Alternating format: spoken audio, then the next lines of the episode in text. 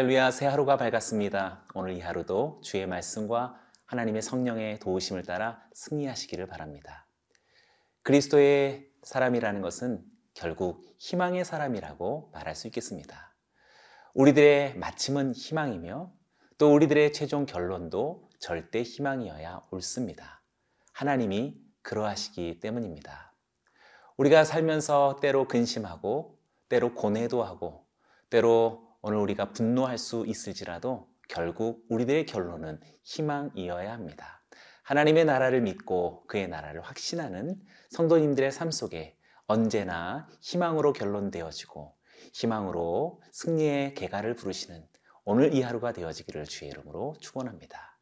오늘의 말씀은 신명기 30장 1절에서 10절의 말씀입니다. 함께 묵상합니다.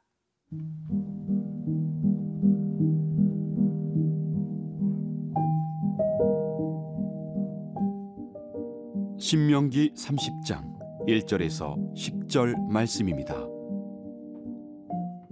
내가 네게 진술한 모든 복과 저주가 네게 임함으로 네가 네 하나님 여호와로부터 쫓겨간 모든 나라 가운데서 이 일이 마음에서 기억이 나거든 너와 네 자손이 네 하나님 여호와께로 돌아와 내가 오늘 네게 명령한 것을 온전히 따라 마음을 다하고 뜻을 다하여 여호와의 말씀을 청종하면 내 하나님 여호와께서 마음을 돌이키시고 너를 긍휼히 여기사 포로에서 돌아오게 하시되 내 하나님 여호와께서 흩으신 그 모든 백성 중에서 너를 모으시리니 내 쫓겨간 자들이 하늘가에 있을지라도 내 하나님 여호와께서 거기서 너를 모으실 것이며 거기서부터 너를 이끄실 것이라. 내 하나님 여호와께서 너를 내 조상들이 차지한 땅으로 돌아오게 하사 내게 다시 그것을 차지하게 하실 것이며 여호와께서 또 내게 선을 행하사 너를 내 조상들보다 더 번성하게 하실 것이며 내 하나님 여호와께서 내 마음과 내 자손의 마음에 할례를 베푸사 너로 마음을 다하며 뜻을 다하여 내 하나님 여호와를 사랑하게 하사 너로 생명을 얻게 하실 것이며 내 하나님 여호와께서 내 적군과 너를 미워하고 핍박하던 자에게 이 모든 저주를 내리게 하시리니 너는 돌아와 다시 여호와의 말씀을 청종하고 내가 오늘 네게 명령하는 그 모든 명령을 행할 것이라 내가 내 하나님 여호와의 말씀을 청종하여 이 율법책에 기록된 그의 명령과 규례를 지키고 내 마음을 다하며 뜻을 다하여 여호와 내 하나님께 돌아오면 내 하나님 여호와께서 내 손으로 하는 모든 일과 내 몸의 소생과 내 가축의 새끼와 내 토지 소산을 많게 하시고 내게 복을 주시되 곧 여호와께서 내 조상들을 기뻐하신 것과 같이 너를 다시 기뻐하사 내게 복을 주시리라. 오늘의 본문 말씀은 이스라엘 언약 공동체가 앞으로 가까운 미래 혹은 먼 미래에 매우 부정적으로 그 역사가 흘러갔을 이후 이스라엘이 포로로 끌려갔을 때 그 상황을 전제한 말씀이 됩니다. 결국 실패로 돌아갔을 때를 전제로 한 것인데요. 그럼에도 불구하고 오늘 본문 말씀은 하나님의 희망이 들려오고 있습니다. 앞선 단락 29장 22절에서 28절까지의 내용을 잘 숙지해 본다면 지금 오늘 본문 말씀은 그 필연적인 결과일 텐데 그 필연적인 결과로 그치지 않고 우리들에게 하나님의 다시금 기회가 들려오고 있다라는 사실입니다. 1절을 다시 읽어봅니다. 내가 내게 진술한 모든 복과 저주가 내게 임함으로 내가 내 하나님 여호와로부터 쫓겨난 모든 나라 가운데서 이 일이 마음에서 기억이 나거든. 언약적인 복과 저주가 선포되었음에도 불구하고 이스라엘 백성이 하나님께 불순종함으로 인해서 벌써 먼 나라에 포로로 끌려간 비참한 상황, 또 그러한 현실이 베풀어지게 된 것이지요.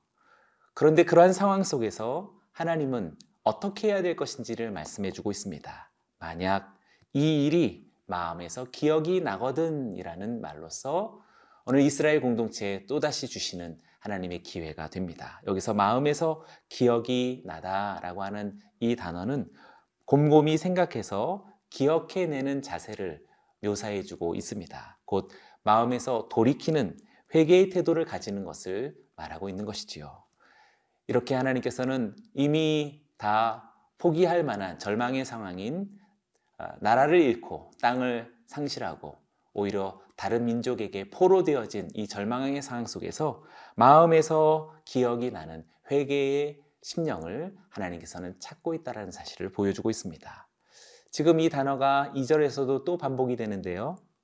너와 내 자손이 내 하나님 여호와께로 돌아와 내가 오늘 내게 명령한 것을 온전히 따라 마음을 다하고 뜻을 다하여 여호와의 마음을 청종하면 1절에서 보았던 마음에서 기억나다라고 하는 단어가 지금 여호와께 돌아와라는 2절에서의 동일한 단어를 다시 사용하고 있는 것입니다. 아, 곧 마음에서 다시 기억한다라는 것은 하나님께로 돌아온다라는 것이요. 하나님께로 돌아온다라는 것은 하나님의 말씀을 청종하고 순종하는 것을 의미한다라고 할 수 있겠습니다. 2절 말씀 속에 구체적으로 그 진정성을 요하고 있지요. 온전히 따라야 하며 마음을 다해야 하며 뜻을 다하는 그런 들음, 바로 그런 들음이 하나님께로 돌아오는 것이요. 그 하나님께로 돌아오는 것이 마음을 하나님께로 기억하는 것이다라고 말할 수 있겠습니다. 만약 그렇게 한다면 3절에서 놀라운 하나님의 용서와 희망이 우리들에게 선포되는데요. 3절을 읽어봅니다. 내 하나님 여호와께서 마음을 돌이키시고 너를 극률히 여기사 포로에서 돌아오게 하시되 내 하나님 여호와께서 흩으신 그 모든 백성 중에서 너를 모으시리니 놀라운 것은 이때 하나님도 마음을 돌이키시고 또 포로에서 돌아오게 하신다라는 그런 소망이 주어지고 있습니다. 동일한 단어가 또 여기서 돌이키다, 또 돌아오게 하다라는 단어로 사용되어지고 있는 것입니다. 정리해 보면 지금 3절에서 하나님은 그 마음에서 이스라엘에게로 돌이키실 것이요. 또 이스라엘을 포로에서 돌아오게 하실 것이다. 라는 동일한 단어가 네 번이나 계속 반복되어지고 있다라는 사실입니다. 포로로 끌려간 절망적인 상황 속에서도 하나님의 긍휼은 멈추지 않았고 종결되지 않았습니다. 그래서 이스라엘은 돌아올 수 있는 기회가 이렇게 희망으로 생생하게 남아 있음을 마치 하나님께서 우리들에게 그림 언어를 보여주듯 보여준 것이라고 할 수 있겠습니다. 이스라엘이 돌아오기로 마음을 결정한다면 하나님도 돌아올 것이요.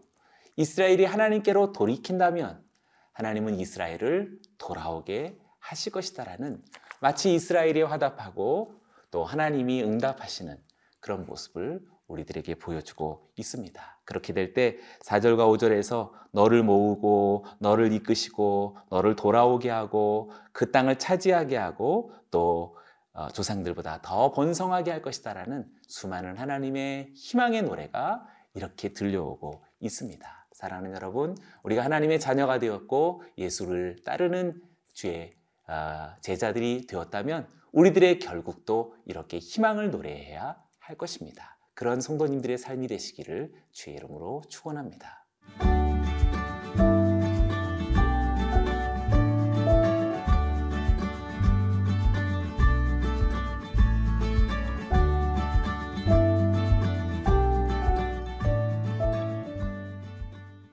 오절을 다시 한번 읽어보겠습니다. 내 하나님 여호와께서 너를 내 조상들이 차지한 땅으로 돌아오게 하사 내게 다시 그것을 차지하게 하실 것이며 여호와께서 또 내게 선을 행하사 너를 내 조상들보다 더 번성하게 하실 것이며. 하나님의 언약적 심판에 의해서 약속의 땅을 빼앗기고 그리고 포로 된 이스라엘에게 그럼에도 불구하고 희망이 있고 또 소망이 있다라고 말했지만 사실 지금 읽은 이 5절 후반부의 말씀 속에 아, 여호와께서 선을 행하셔서 너를 너의 조상들보다 더 번성하게 하실 것이다 라고 하는 것이 사실 우리들의 마음에 조금 남게 됩니다. 사실 이들은 이미 범죄했고 이미 아, 실패했고 벌써 포로 되어진 절망의 상황 속에 있는 이들이었지만 하나님께서 희망을 주신다면 어느 정도 희망을 주셔야지 이전 조상들보다도 더 번성케 할 것이다라는 파격적 희망이다라는 것에 의아함이 있다라는 사실입니다. 사실 그것은 이스라엘이 어딘가 그렇게 희망이 있을 만한 어떤 근거가 있다라기보다는 하나님 자신에 대한 구원의 완성을 향한 하나님의 의지이며 결심이기 때문이라고 말할 수 있겠습니다. 그래서 6절을 읽어보시지요. 내 하나님 여호와께서 내 마음과 내 자손의 마음에 할례를 베푸사 너로 마음을 다하며 뜻을 다하여 내 하나님 여호와를 사랑하게 하사 너로 생명을 얻게 하실 것이며 하나님께서는 포로된 이스라엘과 그들의 후대들에게 아, 하나님께서 그들에게 마음의 할례를 베푸실 것이다라고 말씀하고 있습니다. 그래서 마음을 다하고 뜻을 다하여서 하나님 여호와를 사랑하게 하실 것이다라고 그 주체가 누구인가요? 바로 하나님이시다라는 사실을 우리는 분명하게 깨닫게 됩니다. 생명을 얻게 하시는 이도 결국 하나님이심을 우리들에게 말해주고 있는 것이지요. 놀라운 신적 축복이 아닐까요? 결국 희망은 이스라엘의 어떤 그런 희망의 근거나 희망할 만한 자격이 있어서가 아니라 하나님의 적극적인 신적 의지였다라고 말할 수 있겠습니다. 그렇다면 왜 굳이 이렇게 후대 사람들에게 더 큰 축복으로, 더 큰 희망으로 이렇게 하나님의 약속이 주어져 있는 것일까요? 그것은 분명히 하나님의 영의 속성에 있는 것이라고 말할 수 있겠습니다. 그것이 마음의 할례에 따르는 의미인데요. 사도 바울이 잘 알고 있었습니다. 로마서 2장 29절입니다. 오직 이면적 유대인이 유대인이며 할례는 마음의 할진이 영에 있고 율법 조문에 있지 아니한 것이라 그 칭찬이 사람에게서가 아니요 다만 하나님에게서니라. 분명히 마음의 할례란 영에 관한 문제다라는 사실을 분명하게 말해주고 있습니다. 곧 성령의 역사로 말미암고 성령의 역사로 따르는 그런 결과가 마음의 할례라고 말할 수 있는 것이지요. 또 사도 바울이 사도행전 7장 5절 51절에서 이렇게 말합니다. 목이 곧고 마음과 귀에 할례를 받지 못한 사람들아 너희도 너희 조상과 같이 항상 성령을 거스리는도다라고 말하고 있습니다. 마음의 할례는 성령의 역사와 다름이 아니다. 동일시되는 것이다. 라고 말하고 있는 것이지요. 그래서인지 예수님도 제자들에게 이렇게 요한복음에서 말씀하신 적이 있습니다. 요한복음 14장 12절인데요. 내가 진실로 진실로 너에게 이르노니 나를 믿는 자는 내가 하는 일을 그도 할 것이요. 또한 그보다 큰 일도 하리니 이는 내가 아버지께로 감이라.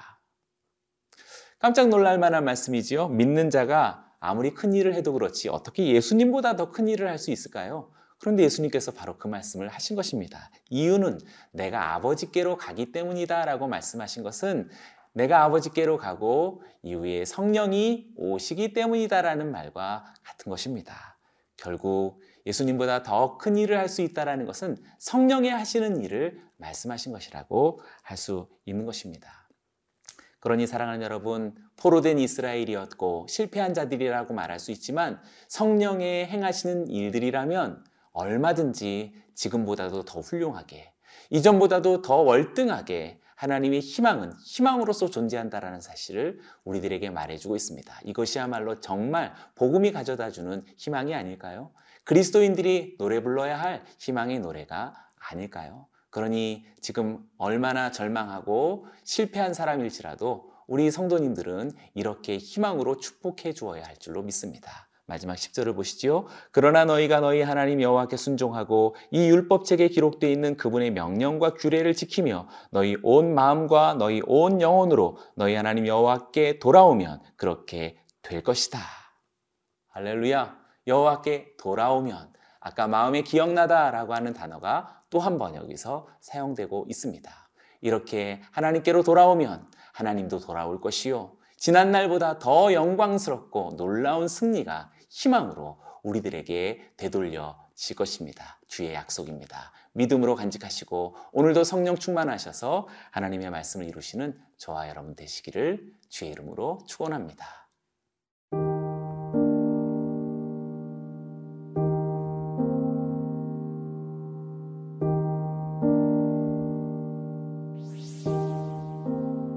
살아계신 하나님 아버지, 지금 실수의 자리 또는 낭만과 실패의 자리에 머물러 있는 성도들이 있다면 지금도 들려오시는 하나님의 말씀을 귀 기울여 하나님께로 그 마음을 돌이키고 주의 말씀에게로 다시 삶을 돌이켜서 다시 돌아오시는 하나님을 영접하게 하시고 다시 우리로 하나님의 놀라운 약속과 희망을 차지하게 하시는 하나님의 놀라운 권능을 만나게 하여 주옵소서. 이는 성령으로 가능하신 성령의 충만함과 임재가 오늘도 우리들에게 거하여야 하오니 우리 주 예수 그리스도를 믿는 성도들에게 성령의 충만함으로 역사하여 주옵소서. 그리 이루실 주께 감사드리며 예수님의 이름으로 기도드리옵나이다.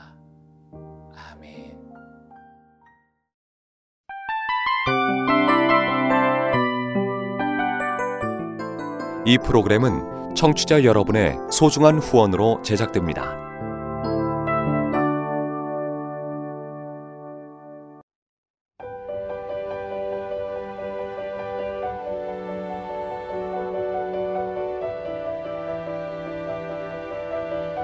세상에는 수많은 교회들이 있지만 더 깊이 있는 말씀 강해를 찾기 위해 크기로만 교회를 선정하지 않습니다. 보다 좋은 영적 콘텐츠를 더 많이 나누기 위해 방송비를 받지 않습니다. 1년 365일 복음만 전하고 싶어서 우리는 광고를 하지 않습니다. 온누리의 복음을 땅끝까지 CGN TV와 함께 땅끝 선교사가 되주세요.